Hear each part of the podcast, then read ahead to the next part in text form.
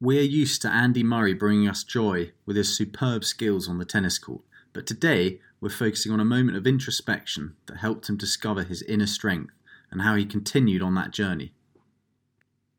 The road to confidence hasn't always been easy for Andy. In 2012, he suffered a long string of defeats and poor performances, culminating in his long term rival, Novak Djokovic, taking the lead during a match at the US Open. During the match break, Andy had a moment of reckoning. To quote his post tournament interview, Andy stared into the bathroom mirror and exclaimed, You are not losing this match. I started out a little tentative, but my voice got louder. You are not going to let this one slip. This is your time. At first, I felt a bit weird, but I felt something change inside me. I was surprised by my response. I knew I could win. Andy dared to look inwards and found true confidence and persistence. Difficult circumstances are never pleasant, but learning from someone else's experience of overcoming them can inspire us to think differently about how to tackle our own challenges.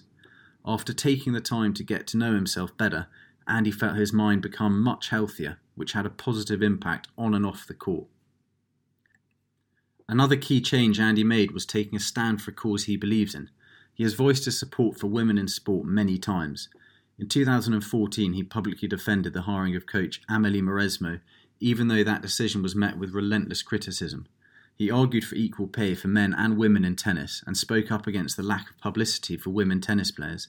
His belief in the cause has given him the confidence to implement real change, with fellow tennis legend Billie Jean King declaring that Andy's efforts for equality will have a great impact on future generations.